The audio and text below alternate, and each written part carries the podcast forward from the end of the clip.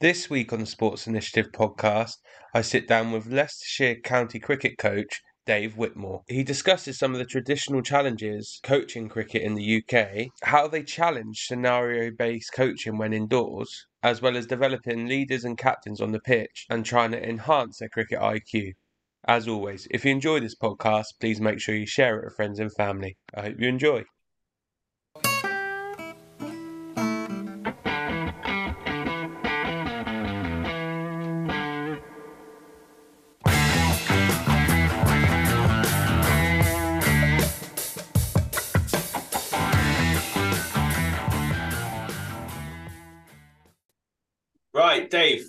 Um, thank you very much for jumping on. I said um, I know that we've gone back and forth a little bit trying to get something in the diary and stuff, but yeah, really excited to have you on. Granted, not um, under amazing circumstances with the current performances of the England cricket team, but it's one of those things where I think we've been spoiled recently with how well we've done. But yeah, first of all, how are things? How are you? Yeah, very good, thank you. Uh, we're just obviously sort of in our off season now, so just a quiet couple of weeks. Managed to get away for a week um, before we then get back into winter stuff starting uh, from next week. Awesome. So I think people probably would have gathered that it's cricket that we're talking about from my, my intro there. But do you want to, um, I guess, give us a bit of an overview of, of who you are, what you do, I guess, and a whistle stop tour of how you got to that point? Yeah, so I suppose starting from where I am at the minute, I'm currently at uh, Leicestershire County Cricket Club, uh, working on the pathway and academy. Um, predominantly, I'm, I'm head coach of the under 14s and 15s uh, but work a lot with the seam bowlers as well as then assisting all the other age groups and and the professional stuff when needed as well. Um, how I got there, uh, I suppose it depends how long, how long we've got. Um, growing up, always interested in sport, very sort of sporty family, and growing up in in Leicester, it's it's quite a sporty city and, and county. So there was plenty of options to to get involved with, whether it be football, cricket, rugby never quite had the height for basketball. Um, but yeah, loads of stuff that we just we just play all the time, and and naturally, sort of cricket started to take over for me. Um, playing wise, I, I, sort of got into the Leicestershire setup, um, and then at eighteen wasn't wasn't good enough to really get any further. So I then went off to university in Leeds. Um, and I'm not sure if you're familiar with the sort of cricket environment around universities. There's there's quite strong cricket programs in a lot of the universities. Um, just part of aiding player development, I suppose, giving players opportunities if they even if they have signed professional contracts. Excuse me, to go off and get an education, and so I sort of went off there, but with the view of, potentially going into PE teaching. Um, and then my coach up there at the time, he he called me in for a chat and says, "Look, I'm I'm leaving the program. I'm going down to Leicestershire to oversee the the pathway down there." Um, and I'd done a couple of my coaching badges, and he said, do, do, you fancy getting involved?" So I came back in the summer, got involved, and and really enjoyed it so much so that sort of parked the the teaching priority, I would say, um, and sort of came out of university thinking I want to give coaching a real crack. Um, obviously, the, the issues, I suppose, as a as a young coach, is sort of getting enough work to to get yourself through. So I, I, did a few other bits and bobs at the time, still going into schools and, and predominantly doing sport, but I went into a wide variety of, of schools, whether it be sort of primary schools, secondary schools, um, disability schools, and, and, was able to build the coaching alongside this, and, and, gradually got more and more coaching work with Leicestershire um, to a point where they says, look, we, we want to offer you a full time job um, in the pathway. So I've been there now full time, probably about seven or eight years, twelve years in total. Um, and and sort of in that seven or eight years, I've done a variety of roles due to the sort of quick changing environment that cricket is at the minute, um, and also being at Leicester, the club that I am, we've probably not had great successes on the pitch, which has led to a lot of turnover of staff, um, which obviously has its difficulties. But for me, it's been really beneficial to experience a lot of different cultures and a lot of different coaches and work with a lot of different coaches in the same environment that I I am in. Um, so I've sort of got the the benefits of going to to a variety of different settings while staying in the same place. I would say. No, I think that's a, a, real nice uh, journey that you've obviously taken us on there. The first question for me off the back of that is obviously you mentioned around having loads of different people come in and ways of working and stuff. Is there any, I guess, one particular idea or way of working that challenged you or what you thought previously and you thought actually this is an amazing idea why haven't i been doing this previously um I wouldn't, I wouldn't necessarily say there, there was one idea. I, I think there, there, was one coach who, who came in, a guy called Alistair Maiden, who's now now up at Yorkshire, um, and he he really challenged me as a coach, which I thought was was really beneficial to me in terms of I sort of had the mindset that I hadn't played professional cricket. I wanted to make sure I was really good at, at working with players in the in the pathway um, environment. But he really challenged me to try and look to to push myself higher up and go into the professional ranks as well and, and try and really work hard in that. Um, so he he changed a lot in me as a coach and challenged me a lot. Um, in terms of specific ideas, it, it, it's it's nice in a way that you you've got lots of different people had different ideas, but I think the core principles are still the same. And I think it's it's quite good to see a lot of the core principles, even in sort of your, your older style coaches and, and your more, more modern day thinking ones, the core stuff is is pretty similar. Um, and I think really focusing on that and making sure you've got the, the basic ideas right, and then you can add little bits on onto it. I, I think a lot of coaches get carried away in trying to make sort of the one percent right or focusing on the on the little one percenters, whereas they haven't got the 10, 20 percent elements in in a good position. So I think making sure them bits are, are looking after themselves and then you can add the little bits onto it as well.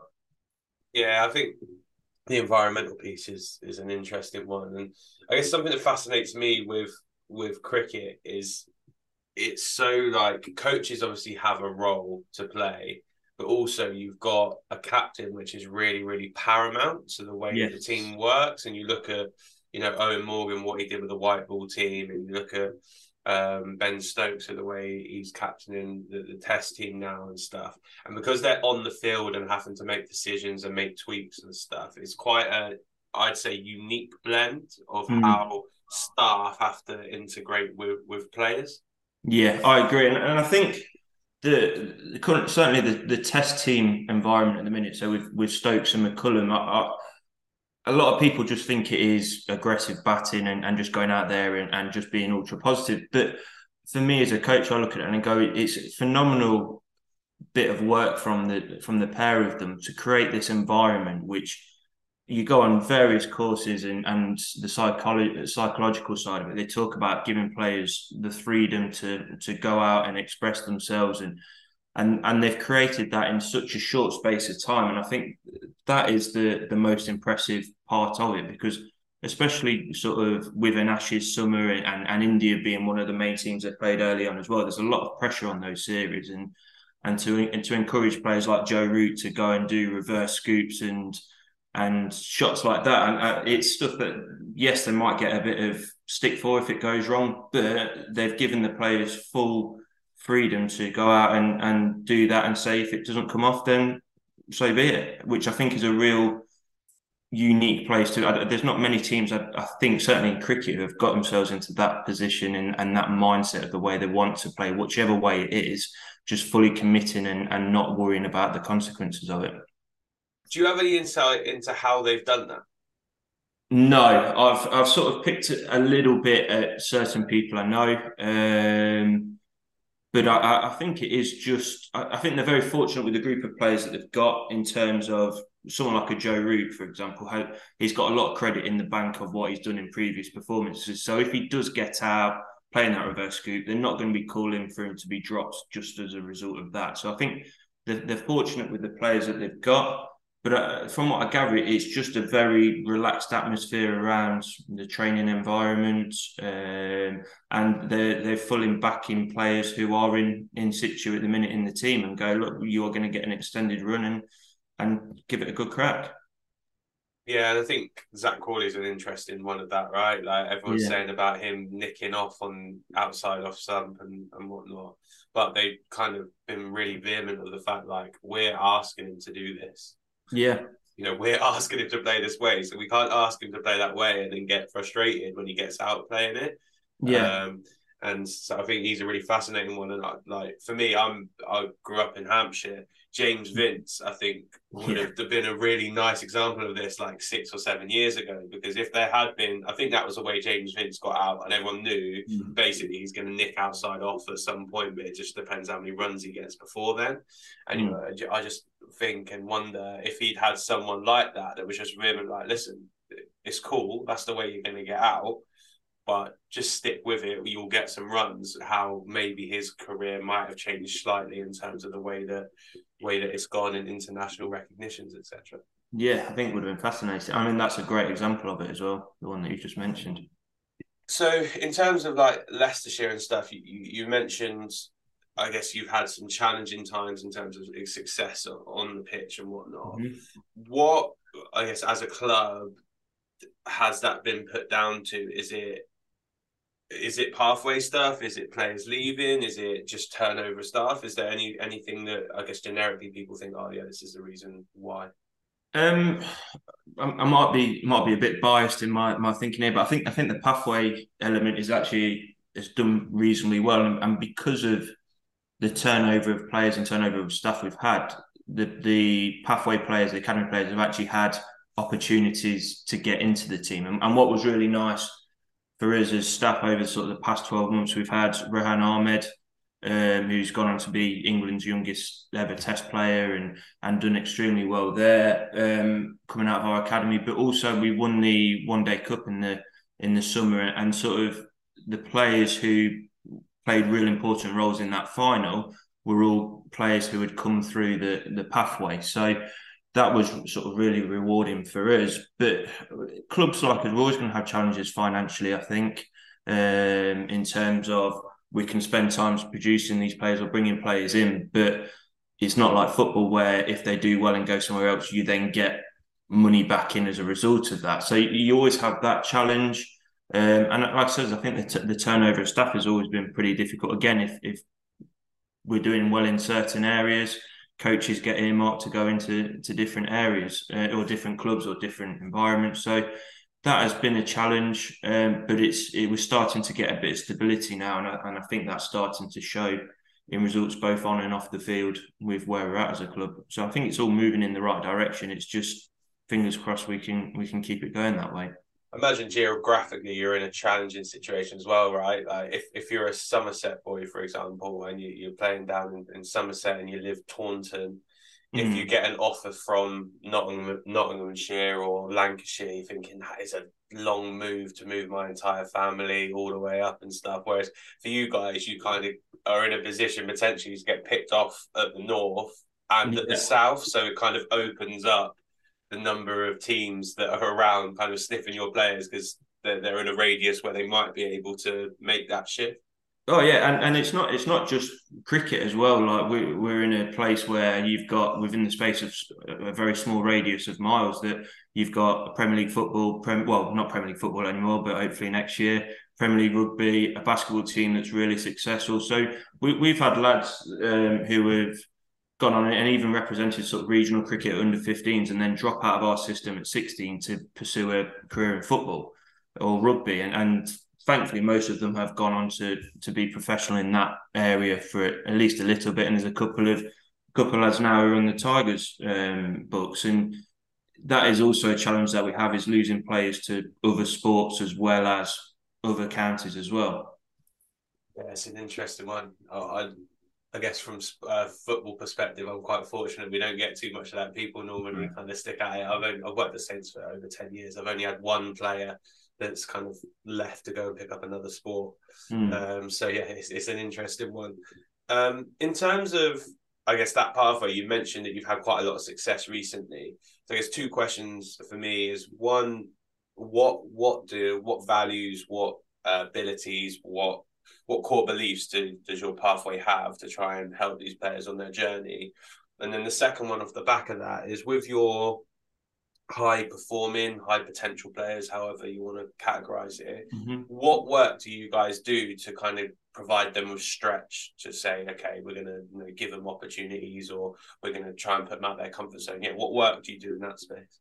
Yeah, so I suppose answering answering the first one, I, I think if I look at sort of the age groups that I work with, the 14s and the, and the 15s, so the 14s we very much see as a developmental age group and a transitional age group because it's it's where it starts to turn from boys cricket to men's cricket in certain aspects of the way it's played. So uh, all of a sudden the bowling starts to pick up a little bit in terms of pace. You get challenged a bit more in the back foot. Um, players can start, batters can start hitting it out of the park once they start getting to 14, 15. Um, so it's a very much a, a, development age group in terms of managing players through that transition. Also, as they are 14 year olds, there's a lot of other stuff going on with them and physically, emotionally. So, so managing them through that.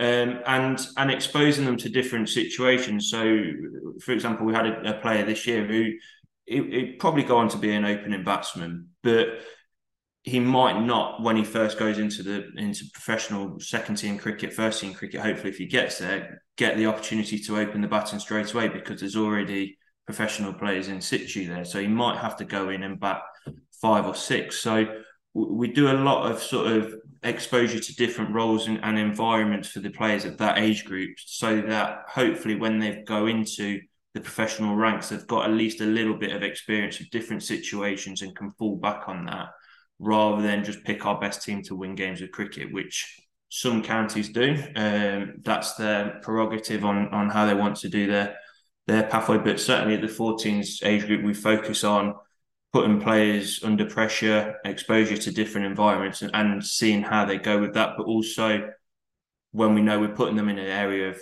sort of uncomfortable situations, we've got to make sure we've got the comfort blanket of them afterwards to review it and and hopefully make it a positive experience rather than if they come back thinking, oh no, I definitely can't bat at number five or six. We, that's then we've had a, a, a, sort of a negative impact on it. So we've got to make sure that we manage that well. Um, 15s we start to, like I said, transition into men's cricket and put a little bit more emphasis on on performance, um, but there still is that element of rotating it around a little bit and exposure to different roles before we then gradually start to push it up uh, to a bit more uh, specific roles when they get to 17, 18, because players naturally find their way into them sort of roles anyway. Um, what was the second part of the question? Sorry. Challenging the better players, wasn't it? Yeah. So the second part of the question was around what do you do for those high performing players to to challenge them in, in so, so with, with, my age group, one of the 15s, that's when they first get introduced to regional cricket. So that straight away is an, an area where with the ECB, um, the better players will get challenged in the best the best over terms of the country. But we communicate a lot with with the ECB on on the players we want to put into that environment and feedback on how that how they also get on in, in them environments too. Um, we've pushed lads up at times to train with different age groups, um, especially when they get older, get introduced to being around the professional um, environment. Um, and like I said, creating different situations in games where they are put out their comfort zone and put into different roles. Um, whether that might be sometimes we have some real good players who are very big introverts, right? Actually, we'll, we'll make you captain for a couple of games and see how you go there. So you're developing their leadership skills as well. So it, it, it, there's no set way, I would say. I think it's it's dependent on the individual and where they are at uh, with their. Yes, they may be better players, but if they're physically quite small, for example, sometimes going up might have a bit of a detrimental effect. So can we find more challenges for them at their own age group, or if they are physically a bit further advanced, we, will push them up and, and challenge their skill levels a little bit more and you have to excuse me because I can't remember the player's name, but you mentioned around the the young man, I guess he is, who's gone on to play for England. Uh, yes, uh, Rehan. An incredibly young age. What along his pathway prepared him to be able to make that jump at such an early age? Um, it's it's a difficult one because I, th- I think with with certain players like that who had the amount of talent and skill that he did have at that young age, I think he would always have found his way into a professional environment just on that alone, if that makes sense. So he'd, he'd have got his foot in the door. So it was more a case of us preparing him um, with support around him, um, again challenging him on, on certain aspects, and and he'd almost have to have at times a little bit of a unique program because he'd he'd find certain things quite easy. So how do we challenge him on that, or or ensure that he's not getting bored doing them things really well? How do we ensure that he continues to perform at high level consistently? Um, and like I said, we we had a good feeling he'd get into get into a professional environment, and then some of it would be on him, but we certainly didn't expect him to be where he is right now as early as he has been. Um, but I think it's predominantly around the support around him, making sure he's got the right people. He's, he's fortunate that he comes from a, a really good family who support him, his dad in particular. Um, and he's got two brothers who are, who are very talented cricketers as well. So it was a case of managing, helping the family, um, and providing that support network in and around his cricket, as well as obviously the cricket development too as well. Yeah, it always helps having siblings, right? I think. Oh yeah. Everyone yeah. says about that one, which is an interesting, interesting piece. And I guess from a from from you, from a coaching perspective, and you've got someone who's you know incredibly capable or has got high levels of skill or talent or however you want to you want to frame it how does that challenge you as a coach because i'd imagine it's pretty easy just to send him out and go yeah just keep doing what you're doing and yeah. like him having some success but you also don't want to overcoach him where you ruin him because I, no. I say sometimes to those players that actually you need them to be able to kind of do what they do and you you the moments of the interventions are probably more powerful than the quantity of them. So yeah. how do how did you manage that in terms of figuring out what he actually needs to to allow him to make those steps, but also figuring out there's an element to this where I've just got to let him be and and, and work through whatever he's going through.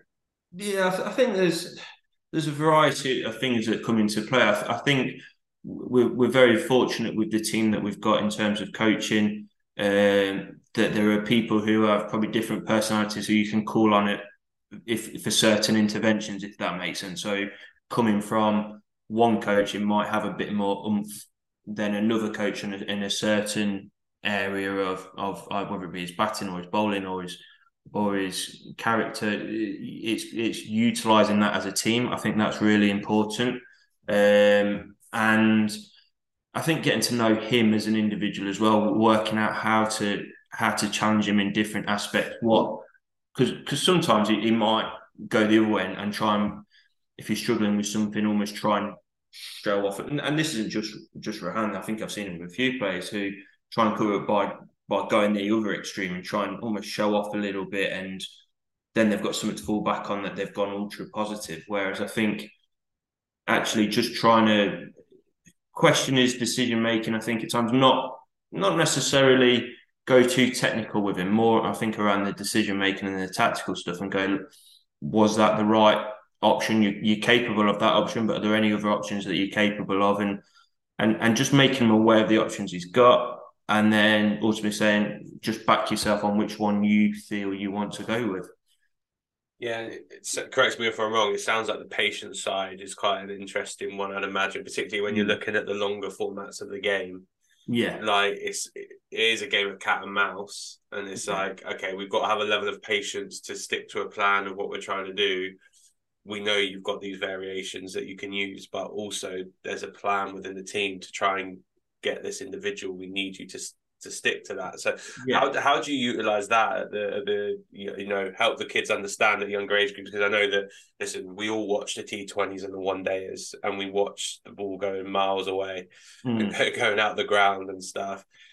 Obviously, you ideally are trying to prepare them for all formats of the game and trying yeah. to get them exposure to that. So how do you get them to go from right, this is a time to maybe try your variations and give that a go to the other point where you go, listen, this is patience we know that he's not playing outside off. We know that mm-hmm. he, you know he's leaving it and leaving, leaving it. But at some point, he's going to play, and you know if you've been patient with it, our chances of getting a nick have far increased. Yeah. So um, I think it's, it's it's difficult because I remember when I first started, and we we do trials for the age groups of new players coming in, and so many of the batters would be scared of getting out, not play any shots. Whereas now we, have just finished a, a, a, batch of trials, and all the players who come in, all the batters just want to hit the ball and hit hit sixes. It's it's complete mindset change for young players now, um, and I suppose we do a lot of. It, it's difficult in the training environment, especially now where we spend probably just as much time indoors in the winter than we do outside in the summer playing games. So um, and you train in a completely different environment. You're in an indoor net on on very hard surfaces, so it is a different game. But the the challenges, I suppose, is doing a lot of tactical stuff, and you have to be a bit creative in the nets and training environments. Um, and w- when you see players doing these variations, you, you, you I suppose you just go, is the thinking right behind what they're trying to do? Is is the field set for that kind of ball? Is does it make sense for what they're trying to do and they've not executed it? Or is it a case of actually have they just got a bit bored and gone a bit rogue in, in their plans? So I think it's it's a balancing act, and it's again knowing your individuals. It's it's assessing the game that's going on in front of you, um, and then having conversations quite quickly after, I suppose, to just go, look, this was what happened. What what was your rationale behind choosing to go with that variation or or that decision. And, and, and if it makes sense, then you can go, right, I, I get it. And maybe there was lower risk options or you could have just executed it a little bit better. So I, I think it's taking the context of the situation that you're in into a lot of um, focus as well, I would say. Don't know if I've answered that very well there. No, you're all good. You're all good. Um, one, one thing to pull out from that, you mentioned around the um, understanding like the moment in the game or scenario in the game. How do you manage that as a coach? So like, do you have screens and stuff around the net, or is it more of a like a vocal thing of going right? You know, we've got so and so bowling. He's a left armer. His field is currently, you know, six three leg mm-hmm. side heavy, looking at here, here, and here. And are you like, do you talk them through it, or is there like a visual aspect to it as well? Um, yeah, we, we we don't have the the facilities to sort of have the screens around. We we have a few boards where we can draw draw imaginary fields because obviously you got in the nets you've got no real idea. You've got a rough idea, but you you got no guarantee on where the ball's gone, how hard it's gone, mm. certain aspects like that. Um, so it does have to be very vocal, but a lot of it is you sort of, excuse me, set up the situation say like this this is the context of the game. What what are you thinking field wise um, and then let them go off and do it and then pull it back and go right this is what's happened. Has it has it been successful? Now you've had a bit more time to think do you think that there's other alternative options? Uh, and and you've got to try and allow the players to think independently because in in the end in the game. That's that's what they've got to do, and they've got to make a decision pretty quickly in terms of what they want to go with, and and it hopefully allows you to work with the player to help them identify what their strengths are, what their their weaknesses are. So if I'm working with a seam bowler and, and we're doing a bit of uh, death bowling, right? Okay, you set your field for a Yorker, but then you've missed your Yorker three times on the bounce, and it's a good player hitting them for six right, what you feel is kind of irrelevant then. What's what's your other alternatives? And then they come and bowl a slow ball, which is they execute really well. Right, in that situation in a game, it might be better to build your game plan around your slower balls and then use your Yorker a bit more as a surprise ball or a bouncer as a surprise ball, um, rather than go Yorker, which is higher risk but also higher reward. That seems like a dis like sorry. It seems like a disadvantage of England being like the only wet weather country Oh, and you guys yeah. have to go to nets, whereas like obviously in Australia, India, I know they have monsoon season and stuff, but mm. you know a lot of the other. I joke all the time. I say that if I would to wanted to be a professional something, it would be golf or cricket because you get to go to sunny places and play in the sun. Yeah. Whereas like outside England, you get to go to India or you know Australia, New Zealand, uh, South Africa. Is yeah. that not a really big disadvantage that we have in this country? The fact that you've got a large proportion of seasons in net, which actually, I guess, from an IQ perspective, you're not actually able to really play constructive games where there's repercussions or natural consequences to a bad shot. Whereas in Australia, they could go out and play and they're getting real life action of what a reverse sweep looks like with certain fields and mm. stuff. Oh yeah, it's it's it is probably the biggest challenge I would say, and and and something that I still don't think, as far as I'm aware, anyone's really cracked. Um, I think you, you can be creative in in certain training settings that you you create. Um, you can manipulate surfaces a little bit, but it still doesn't reflect um, outdoor conditions. Um, and like I said, the consequence we, we can add the consequence of if you're out, you're out, your net's done, sort of thing. But they know they can still come back and do it uh, um, tomorrow and come and have a net as well. Um, just to, I suppose to put that into context to, to finalise your point, we went to the UAE um, in February for a tour, um, and when we got out there, the, the place we were sort of based, there'd be games of cricket going from 10 o'clock in the morning to 2 o'clock in the morning. They just play all day, um, variety of different games. And, and talking to some of the other teams that they've that are out there, that the local teams, their players are playing 300 games a year, whereas our lads are playing max 40, 50. And that's if if they're at a state school, then probably less than that because they get their fixtures with us, they'll get their club fixtures, but there is no real state school cricket available for them. Um, private schools get a lot, um, but certainly state school cricketers, they're, they're, lucky if they get 30, 40 games of cricket, whereas they probably play cricket 150, 200 days of the year. So it's it's it's a small percentage of the amount of cricket they play is actually in in game environments because of the the climate that we're in, and and even this season, going back to under 15s, the first four games were all, all rained off.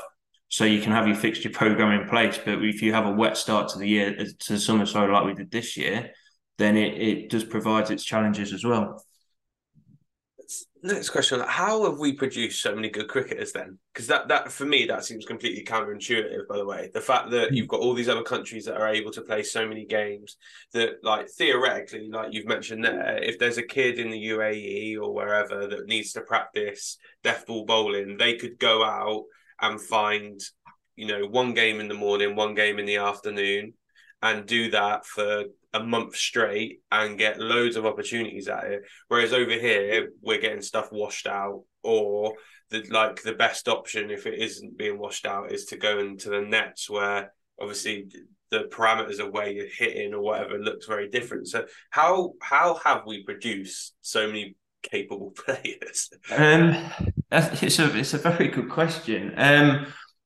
I, I think there's there's still it's probably not as much now, but it's it's still a very technical game in terms of your skill elements. So you you can practice a lot of close skills. I, I think a lot of coaches are going away from that a little bit more um, because you they've, they've seen players come from the subcontinent, especially who have who have just found ways of being successful with unique techniques, um, and they've realised that there's there's multiple ways to to be successful. Um, but I think you can still get a lot of of the skill element done. Certainly with batting and, and, and, bowling, you can do a lot of that in the net, but it's that game understanding, that game awareness, which is really really difficult to do. And I, and I think that's on the on the coaches and the and the challenges that they provide in their sessions to probably do it a little bit differently and, and rely on a bit of sort of decision making with an element of yes, it might not be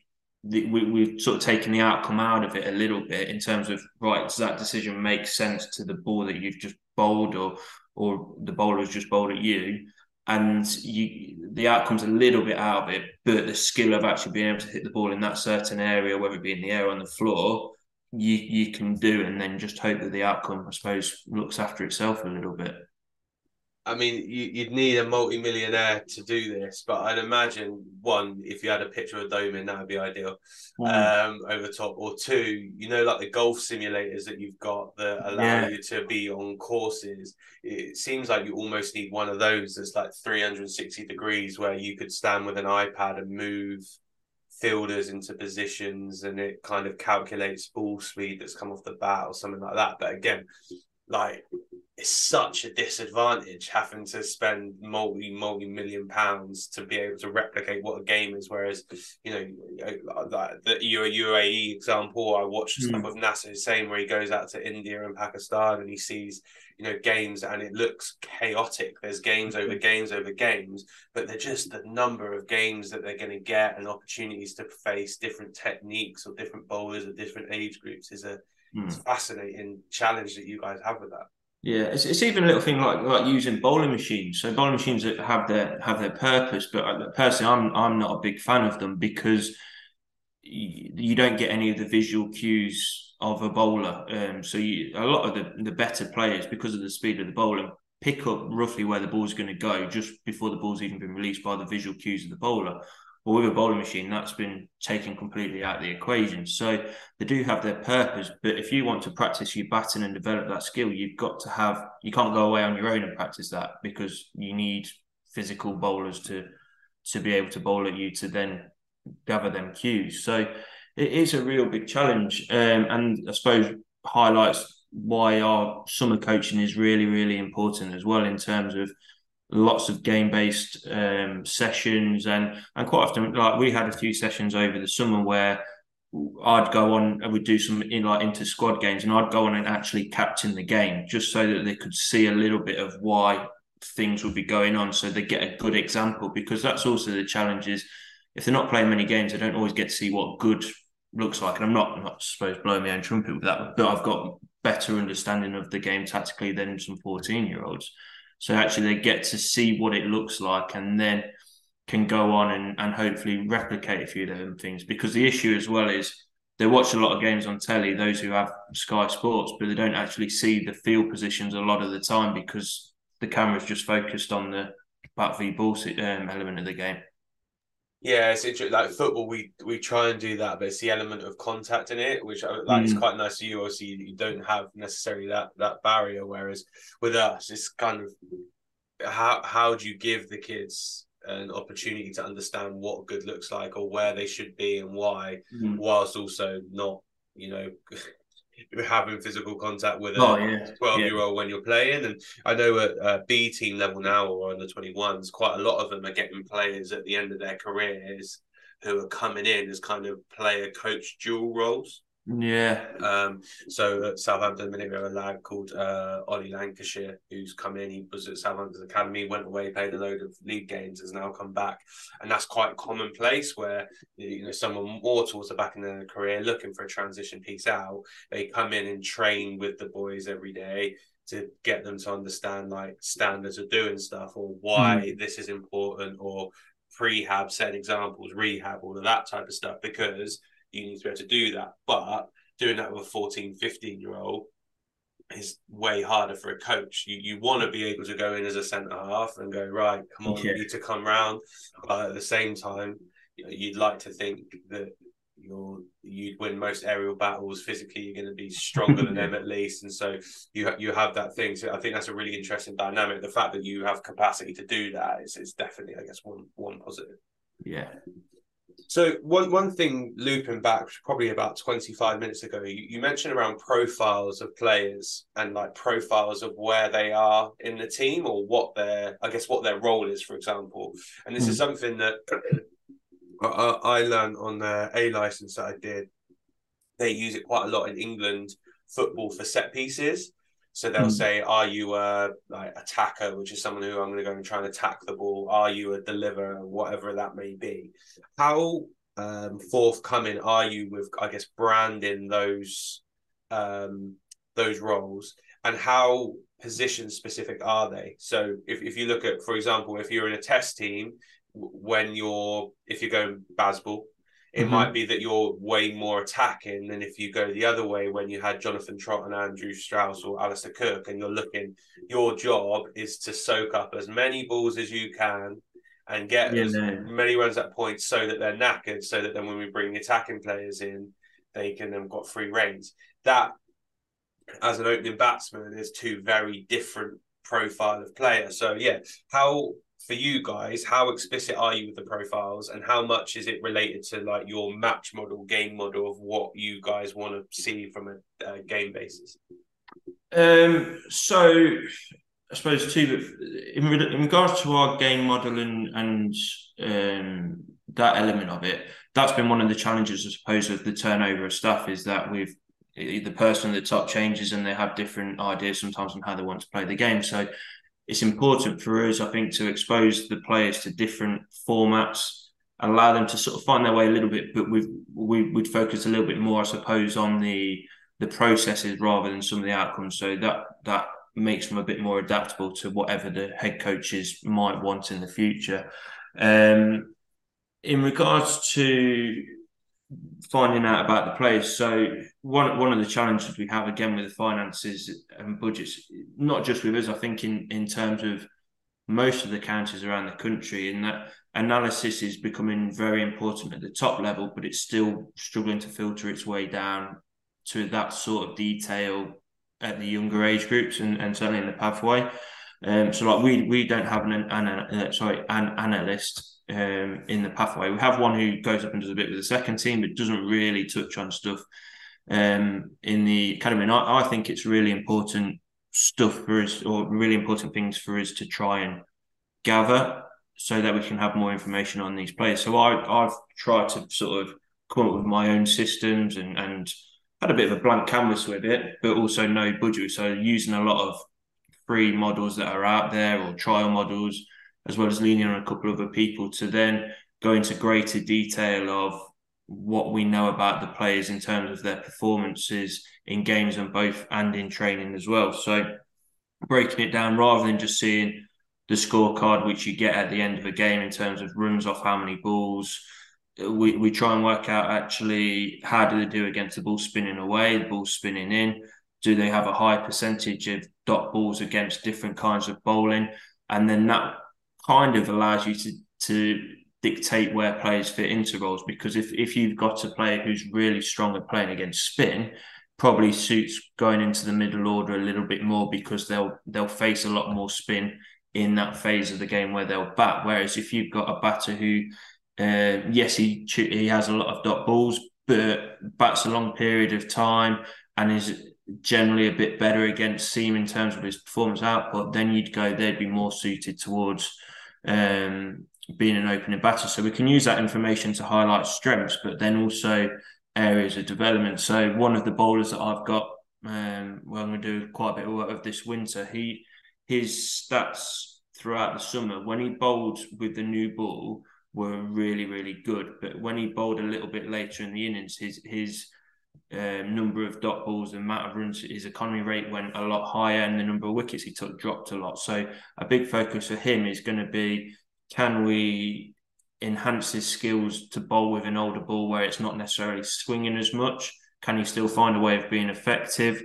And then when it comes to the summer against the, the stronger teams, he'll probably still open the bowling so that he's being challenged in his better area of, of bowling, I would say, against better batters.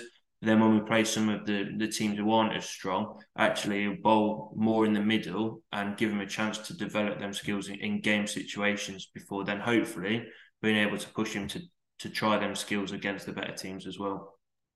No, it's a, yeah, it's a really interesting piece. And you said the analysis side of actually having those facts and figures and what, what they look like from, I guess, a, a, yeah, like a perspective of this is this is what we can see rather than just a narrative and stuff. Do you do you have um like names for your roles? So would you have like a finisher that comes in at number seven or number five, six, seven? Would you have a, a yeah, a finisher, or is it just a case of actually we're just trying to provide them with a series of skills and we're going to move them up and down the order to allow them to develop those skills or utilize those skills or do you have like set boundaries of going right this player is a finisher this player is a early attacker this player is a you know a maneuverer who's going to come in against spin bowling and, and do that what yeah what does it look like in that space um, probably, probably not as specific as that, and and that's that's probably an area where we could get a bit better. Uh, certainly myself on that aspect because I think it's probably a bit more relevant as you get up to the older age groups and trying to if if our director of cricket saying we need this kind of player, right? Well, we've got them to provide for you in in the excuse me, in, in the first team environment, and that they've proven to be that finisher role in in academy cricket. Um, I suppose yeah, we, we can do so. For example, if we, we play T20 games, we, will try all, all, I suppose all the spinners will get some form of bowling in the power play because that is where the game is going. And then you get a bit better idea of, right, they might be more suited to that period of the game.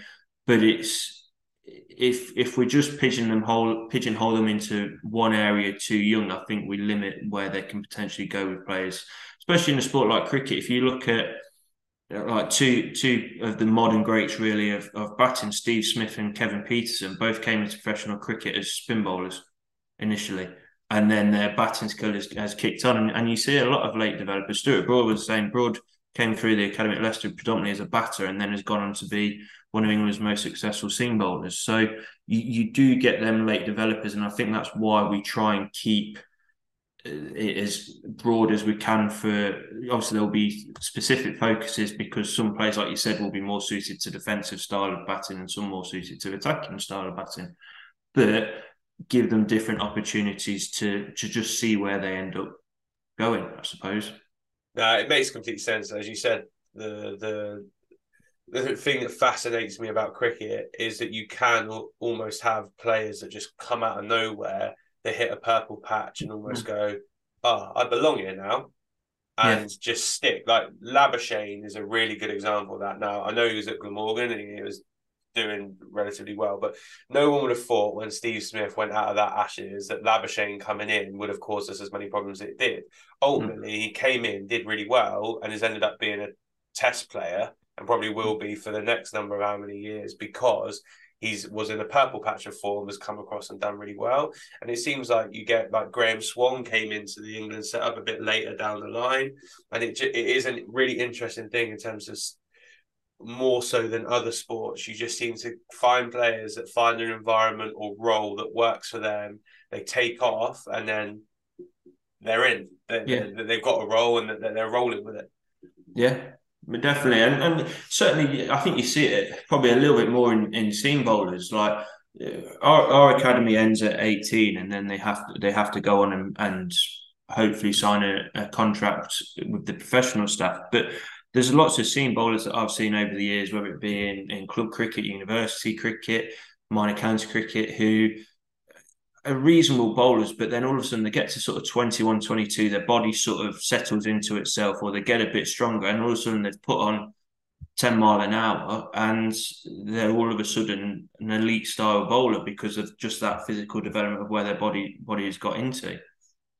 Uh, last question to me is you mentioned around giving players exposure during power plays or whatever that may look like. With the younger ones, how scripted is it to what players are coming on where during um, bowling or batting or fielding placements, or how much is it up to the whim of the captain with a little bit of help of you guys? Because again, at the top level, it's like a game of chess, and they're moving yeah. players to try and get them somewhere else. You mentioned earlier around, you know, sometimes the captains know what good look like, sometimes mm-hmm. they don't. There's obviously going to be some um, output that you guys want from a technical delivery standpoint that you want players to experience. But then obviously you also want your captain to be able to react to what's happening in the game to then make decisions. So yeah, how much of it is scripted of you going right overs one to ten is going to be these players overs thing, and then there's going to be a period where you can do what you want, or how much is it going right? He's going to start there, but then it's down to the captain to figure out what next looks like. Um, so I suppose it goes twofold that we, we have a rough style of how, how we want to play our, our cricket. Um, so players know if they're going into certain roles, so if they're going into batting the power play, they've got a rough idea of how we want them to to to play in terms of right. That's a that's a period of the game where there's only two men out on the boundary. It's a, it's a it's a real area you can target that aspect. So actually, can you work on hitting gaps on the inner ring field? So even if they haven't got the power yet to hit the boundaries, can they still get it through the infield and get twos and threes? That's still promoting the style of play that we want without necessarily having the same same results on that. Um, in terms of scripting it, th- there'll be times where there's certain players, like I said um, with the bowler earlier, where we'll go look, I don't want him to open the bowling. I don't mind captain wise who who else opens the bowling. I'll let you choose that.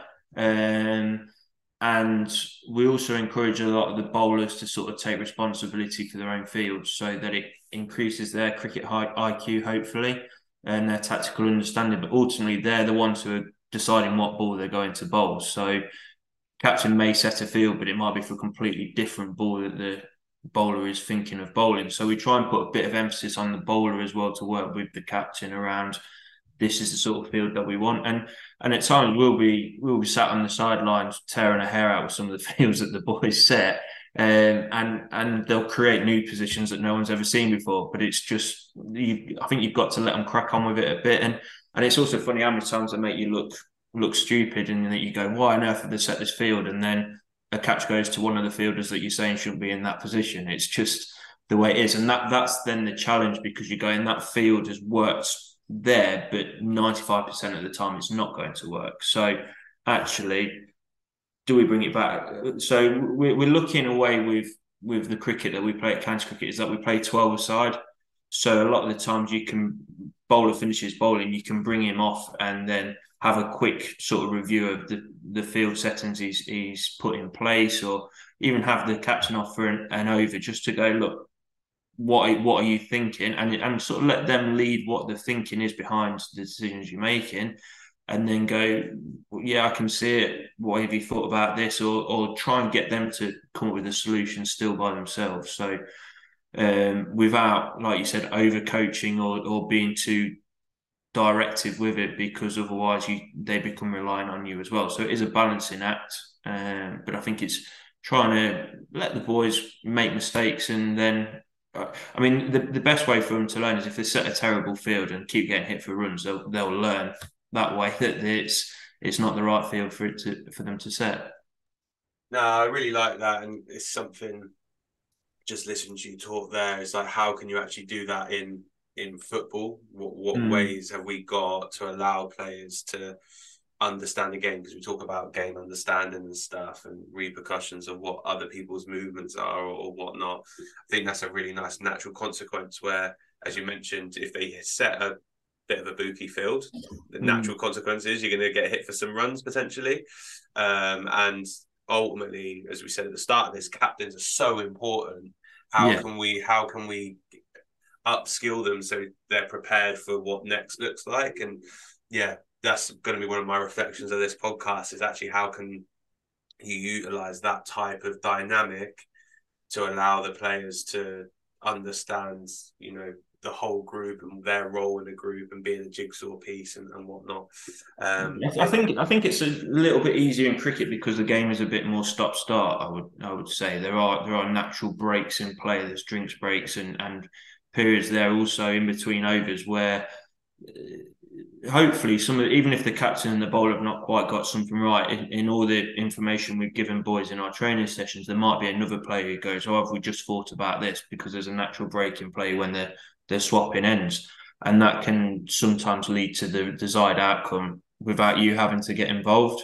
Um, and that's ideally what you want. And that's where you you develop again if you're developing all these players so captaincy I I'll rotate it around with a lot of my teams because yes, they might have a two or three game period where they they are captain, but actually it's important for various different people to have exposure to that for their personal development, but also their tactical development as well, I suppose. Yeah, I'm thinking about. I guess the easy win is someone with the subs who can observe from the sideline. But there, there must be a way. That's going to be my go-to. There must be a way to do it more constructively, where people analyze and then it'll help them analyze within the game as well. Um, I'm conscious of time, so one last question for me, which is if I were to speak to any of the uh, players that you work with or any of the staff members you work alongside, how would you hope they described you in three words and why? three words. Um,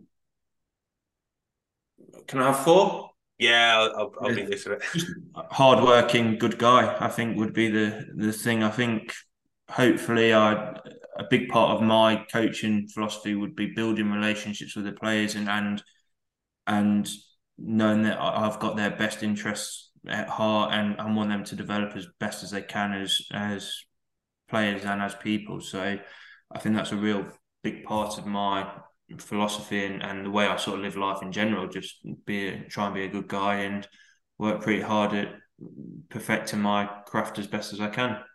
Nice. I think yeah, really good one to have. I think it's it's good. It's good to be a good guy. Nice to be nice. so yeah, from that perspective, I think that makes complete sense. And listen, amazing conversation pretty much none of the stuff we discussed yesterday that might come out has come out of this, but a really good insight into what you do and some of the challenges that you know you, you, face compared to football, compared to some other sports. So yeah, really appreciate your time, and uh, we'll definitely stay in contact and maybe do another one of these further down the road.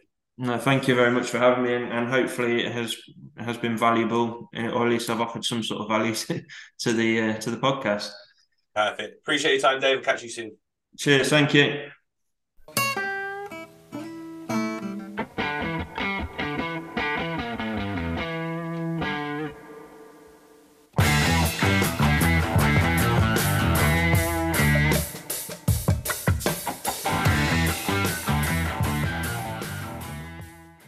Thanks for listening to the Sports Initiative podcast with me, Michael Wright. Please remember to follow us on Twitter, Facebook, and Instagram at the Sports Initiative Podcast and share this podcast with friends and family. I'll see you next week.